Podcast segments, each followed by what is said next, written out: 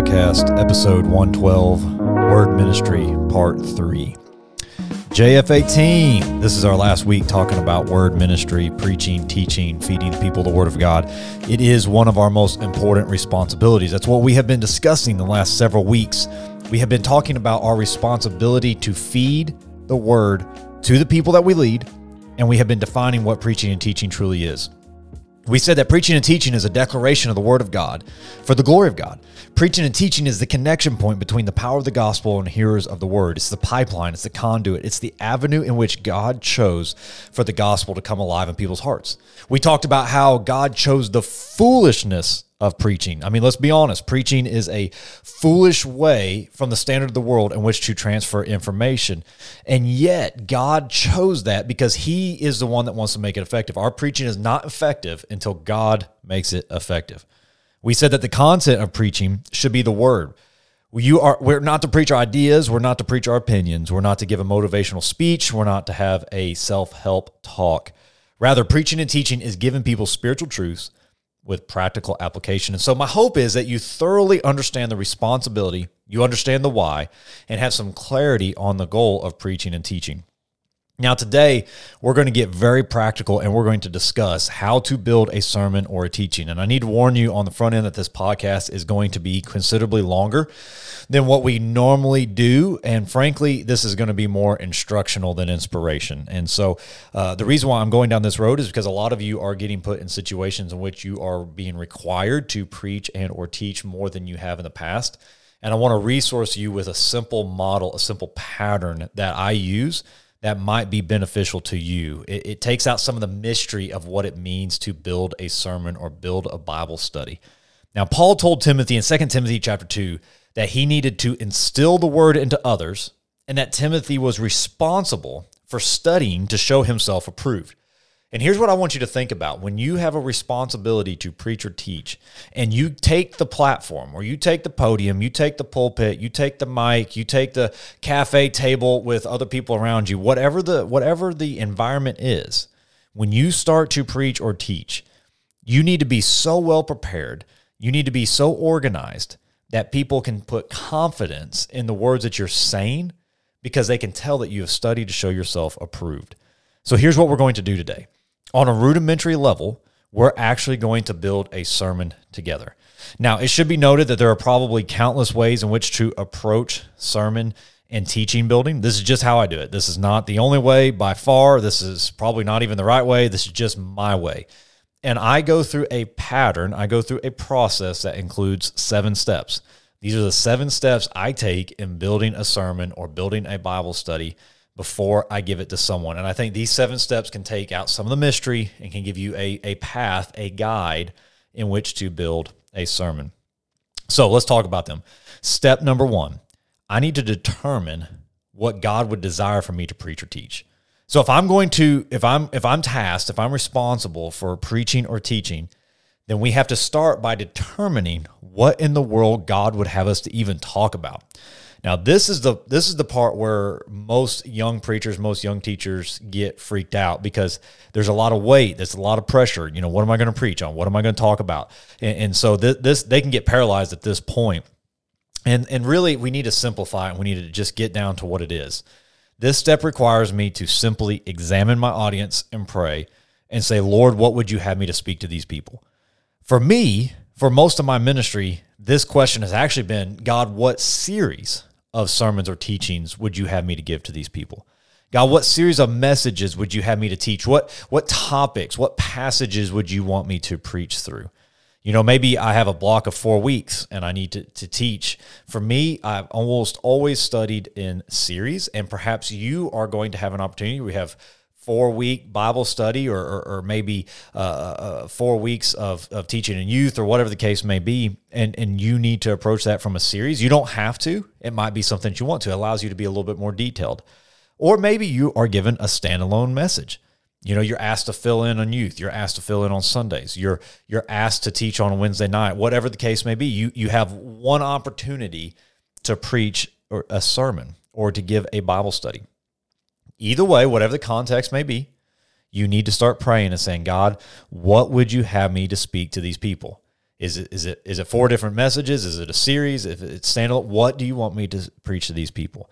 Now, this answer to this question usually comes in one of two forms. God's either going to lead you to a topic, He's going to lay a topic on your heart, or He's going to lay a passage on your heart that He wants you to share with the people. Let's talk about topical sermons for a moment. A, a topic could be something like marriage and the family. So let's say I have four weeks and I start praying, God, what would you have me to speak to these people? And I just, I can't get away from this feeling that we need to address uh, marriage and the family. Now, within this series, then I can start to discuss every week a different aspect of marriage of the family. I can talk about, you know, sacrificial love, proper communication, intimacy, etc. And so I'm building this series. I want the messages to lead from one to the other. I want them to flow from one week to the next, but I also need them to be standalone so that if I miss a week, it, it works together. You know, topics or topical series could be anything. You know, the armor of God could be a character study of an individual in the Bible, like, say, David, for example. It could be parables of Jesus. You get the point. I'm being led to a macro message like parables or family, and then I'm going to dive into micro messages week to week. The same principle could be for standalone. You know, you, you have one week and you start praying, and maybe God leads you to uh, uh, uh preach something from the life of David. Perhaps he, he leads you to uh, uh the idea of maybe self control. I mean, endless opportunities. Now, a word of warning if you're preaching a standalone message. If you have a standalone message and you feel led to preach on something like marriage or self control, literally, there are hundreds of things that could be said, and you're not going to have time to say them all. So you're going to have to narrow down for the sake of the audience into one central theme for that message. Now, that's topical messages.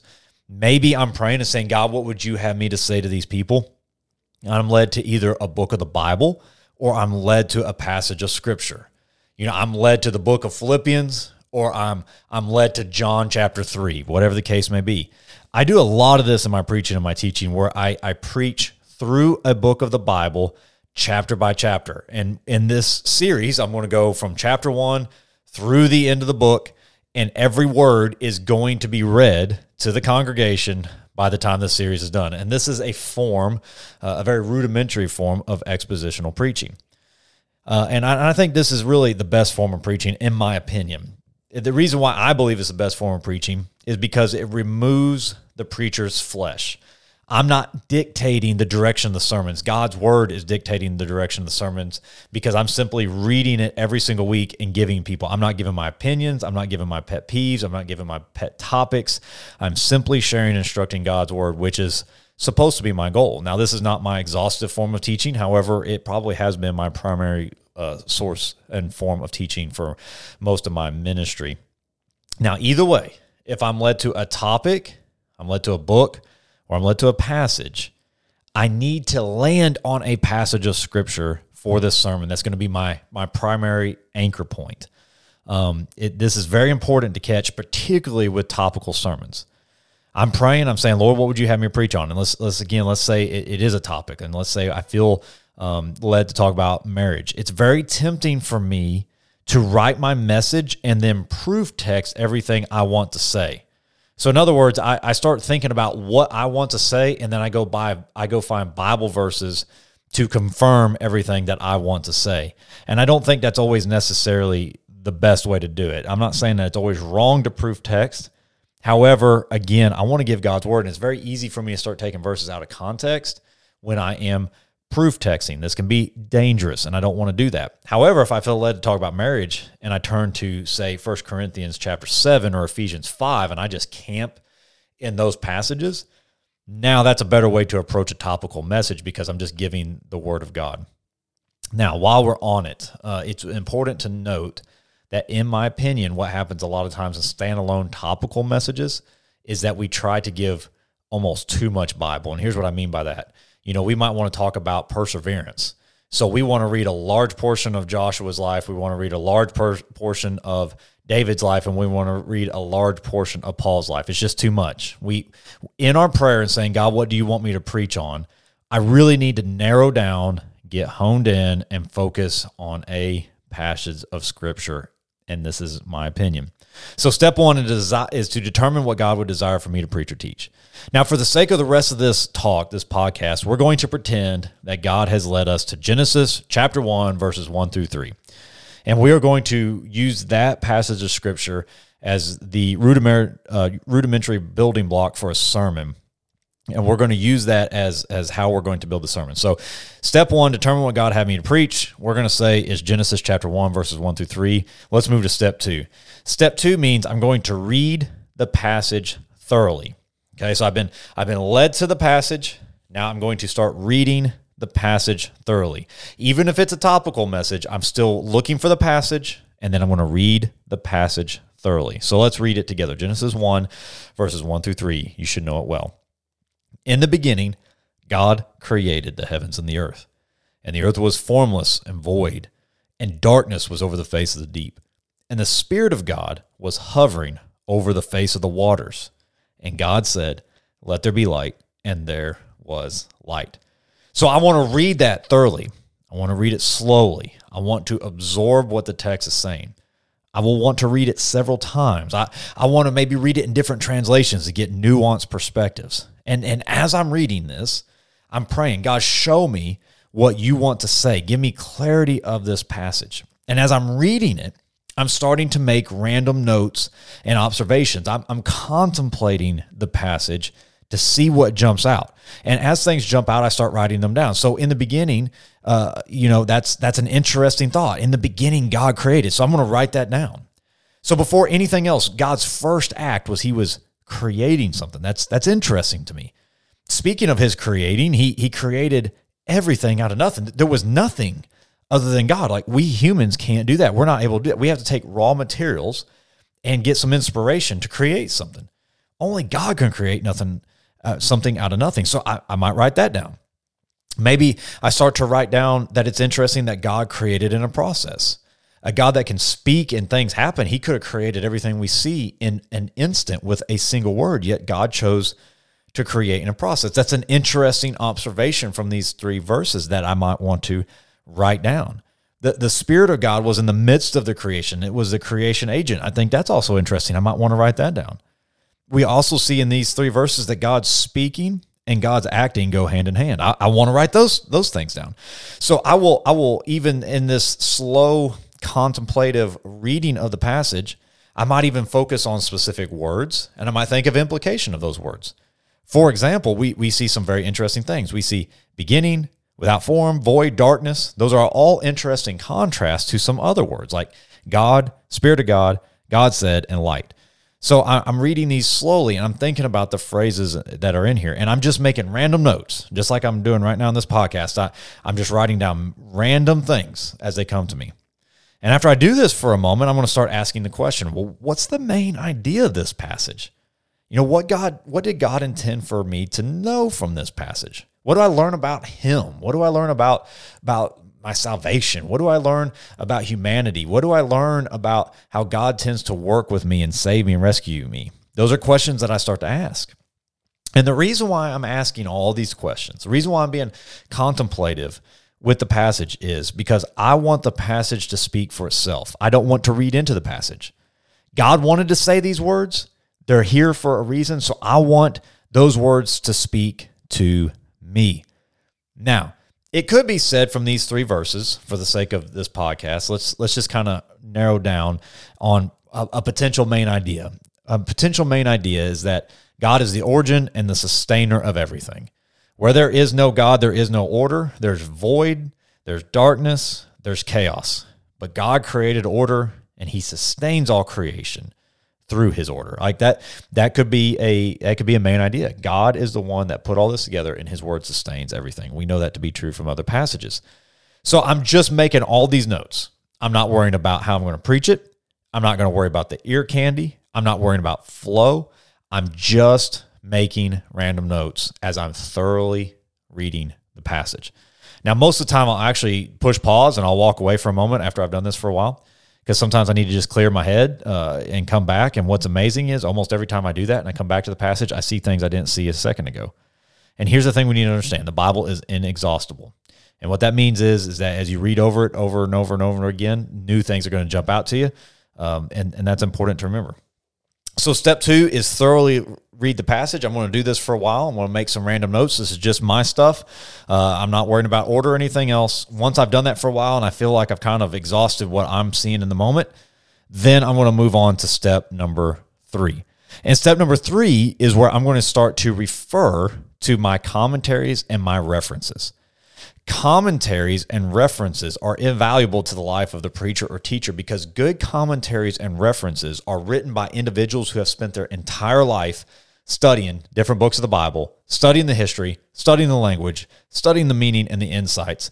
And their insights are, are invaluable. I, I truly believe that God works through commentators and Bible teachers. These these reference materials come in a variety of forms, and you can find them all over the place. Uh, book form, online. Um, you know, there's topical books that deal with different issues. Uh, I lean very heavily into traditional commentaries. Uh, if you've never looked at a commentary, a commentary uh, follows the book of the Bible chapter by chapter, verse by verse, um, and and I lean on those.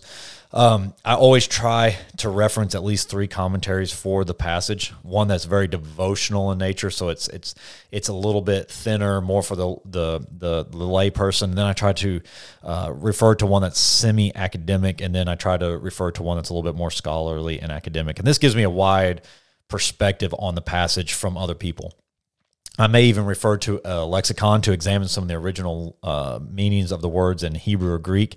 However, I do think there is some danger there because, in, as in most languages, words can have different meaning, and we determine the meaning by the context of the passage. And so you can start looking up the meaning of words, but you're giving the people the wrong meaning because you're actually putting the word in the wrong context. You know, like there's a difference between when I say I love my wife and I love a good hamburger. You, you understand the context gives the word love different meaning. So we want to be careful with that. And what good commentaries will do is good commentaries will do this work for you.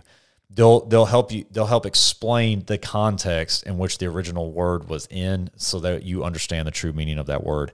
And what you're going to really find out when you start doing that is that almost all Bible translators, there's a team of people and they are really good and they really want to do it the right way. And so most of the time, the word uh, in the original language probably should be the word that they've used in English.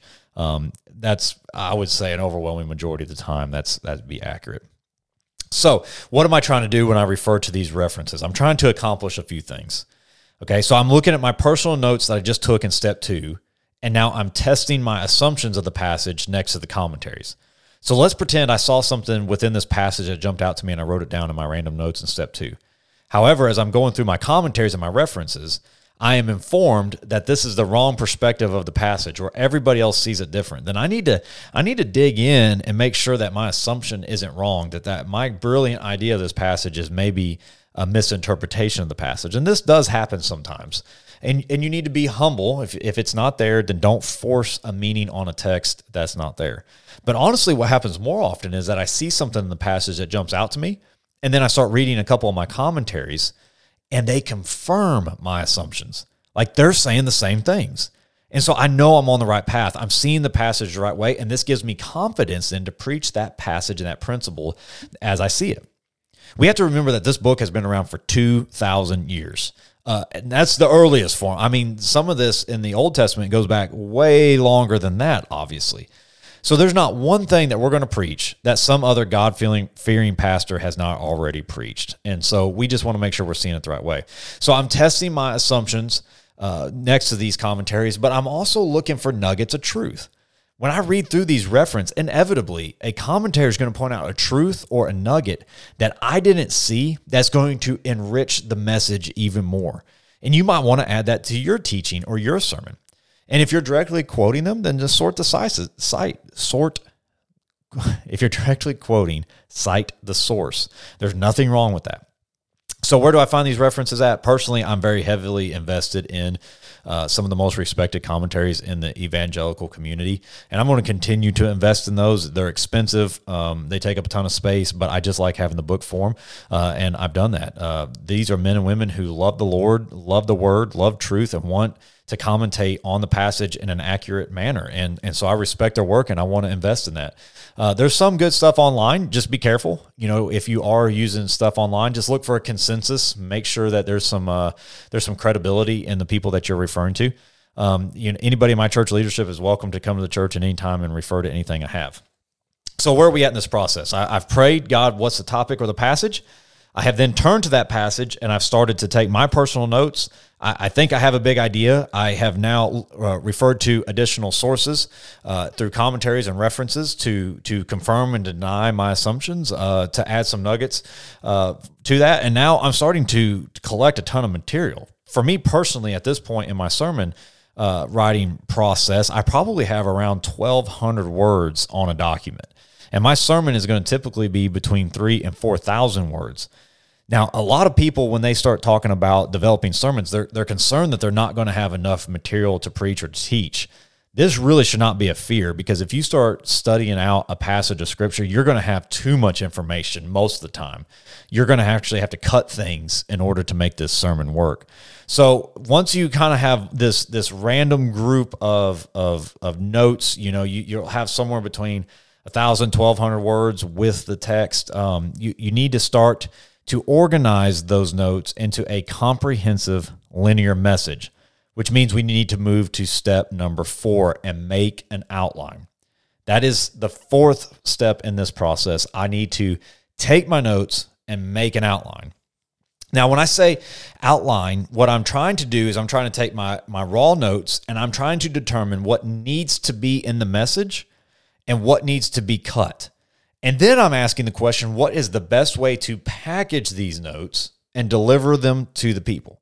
And when I say package the notes, what I'm saying is is what model of message do I need to use to to clearly articulate this this this message? So I allow my notes to dictate the model of the message that I want to preach. Now, there's a lot of different preaching models and teaching models. Maybe you're familiar with them, maybe you're not. You can do a cursory uh, look on on Google, and you'll find lots of different people that have lots of different opinions on how you should preach to people. Um, and let me just give you a couple. Some people follow an essay type of model. Remember in, in school when you had to write an essay, you had an introduction, a thesis statement, supporting material, and a conclusion.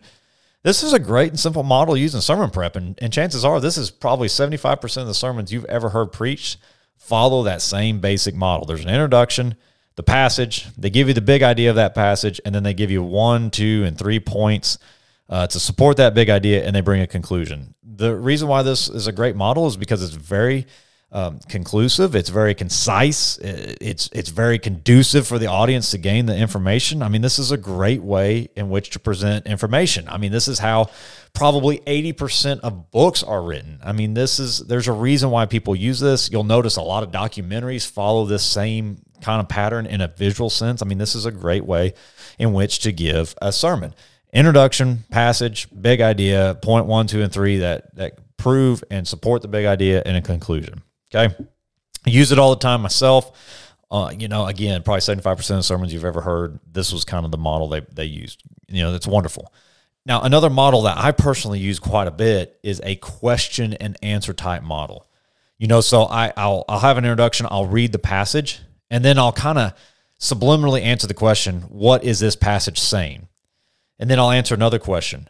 What should this pa- why should this passage matter to me? Like why should I care what this passage is saying.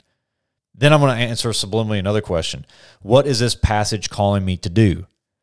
Why should I desire to do it? And how can I align my heart to this passage for personal application? That's that's a that's a model sermon that I use a lot. What's this passage saying? And it's all subliminal, of course, but what's this passage saying?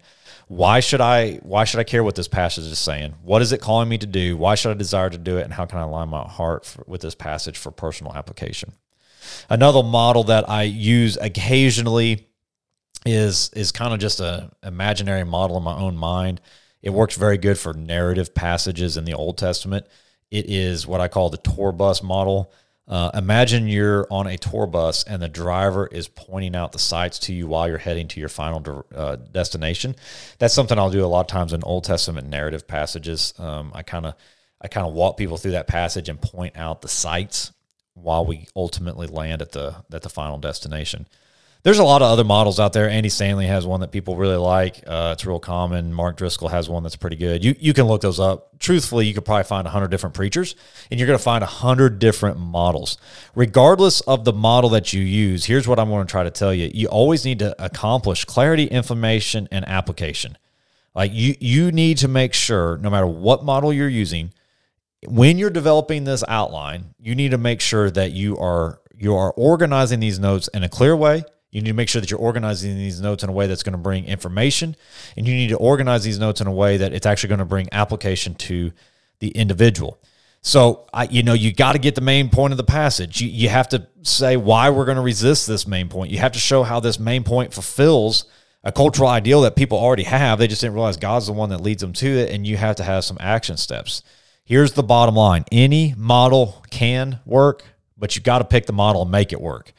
And here's what I mean by that you cannot be scatterbrained in your communication. That's why we want to make an outline. We want to make sure that we have a cohesive, linear path that we're leading people down in this message. So we need to figure out what model is going to help us do that. And then we have to actually work that model. Now, in making an outline, that's what we're trying to do. We're trying to get this information in a workable order and decide what needs to be kept and what needs to be left. So I'm going to allow the notes to dictate that. Now, for the sake of this podcast, let's go back to our Genesis chapter 1, verses 1 through 3 notes. And let's use an outline and let's use the big idea and point and model, the essay model that we just talked about. So, what could be the big idea of this passage? Well, the big idea could be that God's word sustains all things. We know that that's a that's a very clearly given principle throughout the entirety of Scripture not just Genesis chapter 1. And that's important. When we're given principles, we want to make sure that the Bible is actually giving this uh, principle to us in multiple different areas because the Bible confirms the Bible. Okay, so the big idea is God's word sustains all things. Point one could be something like before God spoke, there was nothing. And some of you are in a barren and chaotic season and you're trying to order your life, but you're failing because where there is no God, there's nothing but void, chaos, and disorder. Point two, God desires to bring order to the chaos. Now, some of you resist the idea that God would want to be in your mess. And so you ask, why, why did God allow this to happen to me? You know, when I went through tragedy, where was God then? So why would God want to get my mess now? However, what we see in the, in this passage is that where there was chaos, the Spirit of God started hovering over the waters. And we're in the middle of chaos, and we know Jesus came to live in the middle of our chaos. And so we have to allow God in. The reason why we're in chaos anyway is because we have rebelled against Him. And when we allow God to come into our life, when we allow Christ to come to our life, and we surrender Him as our Lord and Savior, He starts to hover with us. He starts to walk among us. And that's what Jesus did at the cross. He was in our mess. Point three God's word brings God's action. God said, Let there be light. Christ is the light of the world. And when the light comes, people's lives are changed. When he came out of that tomb, there's hope for tomorrow. So that that could be a simple big idea, three points, and then I give a conclusion. That that could be my outline. And what's great about this is that I know I'm giving people God's word. I have a model that is clearly giving the message. Okay? So, now that I have this outline, you know, let's let's see where we're at here, right? We have we have determined what God wanted us to preach. We have made our personal notes. We have checked our references. We have now worked all these notes into a workable outline. Step number 5. I want to add some fun stuff to the outline. I need to have some ear candy in here, like some illustrations, some analogies, some stories. Why do I wait so long to add the fun stuff in my in my process? It's because I want to be careful that the fun stuff does not direct the message. I, I don't want to do that. I mean, because what can happen a lot of times is we have a great story, we have a great analogy or a great illustration. You know, it's funny, and so it, it's tempting to to work our message around those things because we don't want to cut the illustration or the analogy, and that's not good. We we we we want to make sure that we have creative elements in the message, but we want the message to dictate those creative elements. So, for example, in our working outline of Genesis chapter 1, verses 1 through 3, you'll notice that in what I just gave you a moment ago, I didn't really have an intro. So, I might want to find something fun to put at the beginning of this sermon so that I can I can catch the audience attention. Um, I did a cursory search just even getting ready uh, for this podcast, and I, I, found something pretty interesting. Uh, the most expensive painting ever sold was Salvator uh, Mundi is how you say it by Leonardo da Vinci. It was sold in 2017 for $400 million. That's an incredible price, especially considering at one time that painting was nothing more than a blank canvas and some paint. That's that's insane to me. Da Vinci, through his creative, you know, creative process, took that raw material of paint and he made this masterpiece. However, you think about it, you know, Da Vinci really didn't create anything because he still had to get the paint from the world around him. He had to make the the canvas from the world around him, and he had inspiration from other things. So while all of us desire to create things that are amazing, we all have to have inspiration, raw material, and space to create. In the beginning, God had none of that. He had no matter. He had no raw materials. He had no space and time. There was nothing except God, and only a God can create something out of the fiat of his own power and create something out of nothing. And those somethings are then only sustained by God.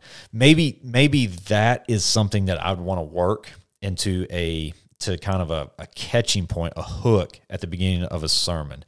Because you could play off of something like that. I mean, four hundred million dollars for the painting. And here's something funny in the research: after that painting was sold for four hundred million dollars, they actually think that it might have been a fake. So could you imagine paying four hundred million dollars for a fake piece of art? Anyways, there's lots of different ways that you could work some ear candy into that introduction to lead you to the place and lead the audience to the place where they start thinking about how God can create something out of nothing. You know, and then maybe in the conclusion, my quote fun stuff is a reflection of a, a personal story at the end, whatever the case may be. But I'm going to look for some analogies, some illustrations to kind of to kind of hook the audience back into the main point that I want to give them. Now, at this point, I've completed five steps of my sermon prep, and I probably have 80% of the work done for this sermon, and I'm going to have a ton of, of, of fairly organized notes at this point onto a sermon. Um, and at this point, I'm going to move on to step number six, which I personally do. This is just is me. This is something I do. I manuscript the outline. And when I say manuscript outline, I actually sit down and I write out word for word everything I want to say or I would want to say in the moment in which I was preaching it. Manuscripting is kind of a controversial subject in the preaching community. Uh, in my unscientific poll, I'd probably say half of pastors manuscript their sermons just from conversations I've had. I manuscript my sermons for a lot of reasons. Uh, I do it because I want to organize my thoughts, and manuscripting gives me some clarity on what it is I truly feel led to say. Manuscripting my sermons allows me to remember what I want to say. When I write something down, I'm more likely to remember it later. Manuscripting sermons helps me ensure that I don't preach too long. I'm to talk faster. I, I, I talk really fast.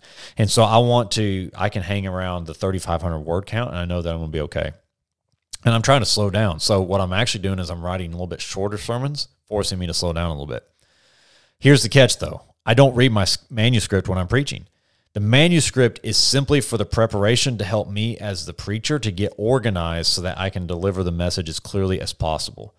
When I manuscript, there's there's just something that happens in me that helps me get organized. So that's for me. Maybe you don't need to. I had an intern that if he manuscript, he just went off the rails. He could not preach if he manuscript. He needed to walk up there with an outline, and that was all he needed. Now, when I'm manuscripting, what am I trying to do? What am I trying to do? Well, when I'm manuscripting, I'm really trying to bring clarity to my transitions.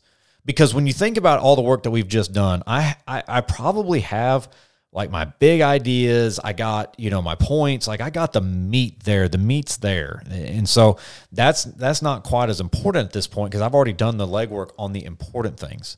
So what I really am focusing on the in the manuscripting is transitioning from point to point, transitioning from meat to meat. I'm trying to make sure that I'm leading the audience in a way that they can understand what it is I'm saying. So here's how I envision myself preaching. I'm leading a blind man through the forest with nothing but my voice.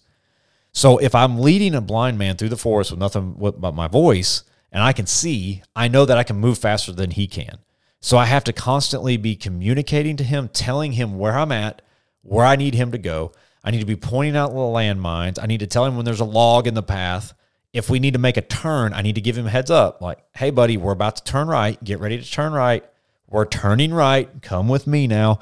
So I'm trying to lead people. I'm trying to lead him with my voice. And that's the same thing we need to do with our sermons. We are ultimately leading blind people through a forest when we're preaching to them. They don't know what we're talking about. They don't know where we're going. They don't really know why it's important. They can't see the message the way you can. So you need to make sure that you are leading them well with your voice and telling them through verbal instruction where they're at and where you're going next and how they can follow you. And this is where most novice preachers really struggle. They are communicating information while forgetting that they're actually leading people to the truth. And so you have to consider this in your transitions.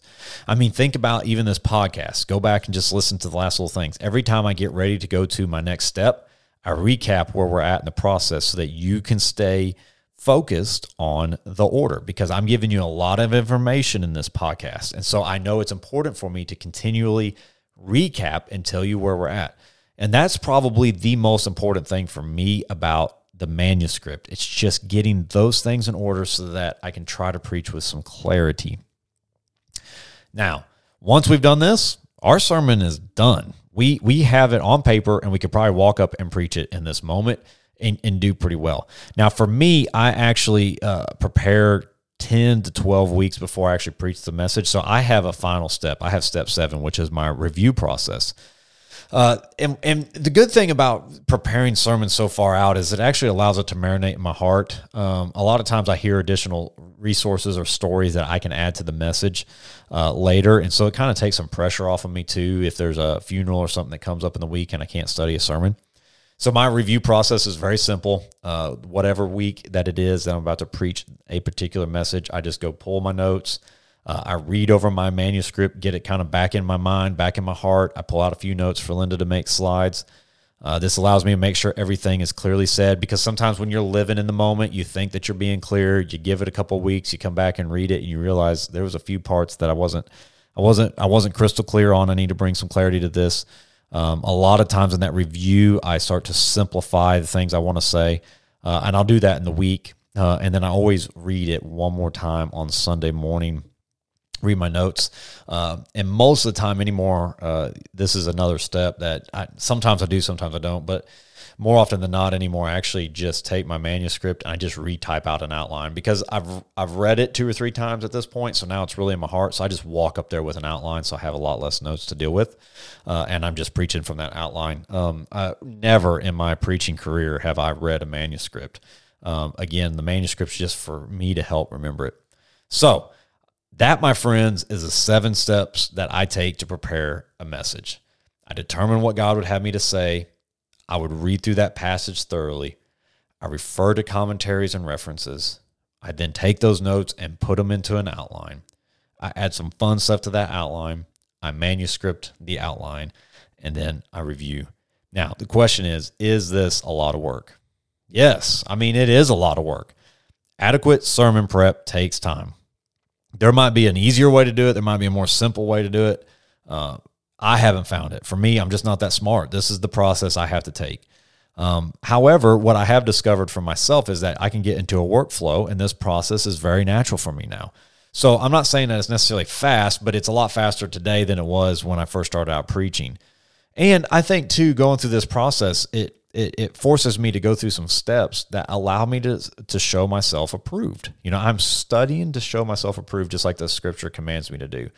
So when you're given the platform and you're given the opportunity, you know, I want to encourage you start praying, start studying, give yourself get yourself out of the way so that the word of God can come forward. And and here's the deal, someday in the future, you're going to get the opportunity to deliver a sermon, a Bible study or something.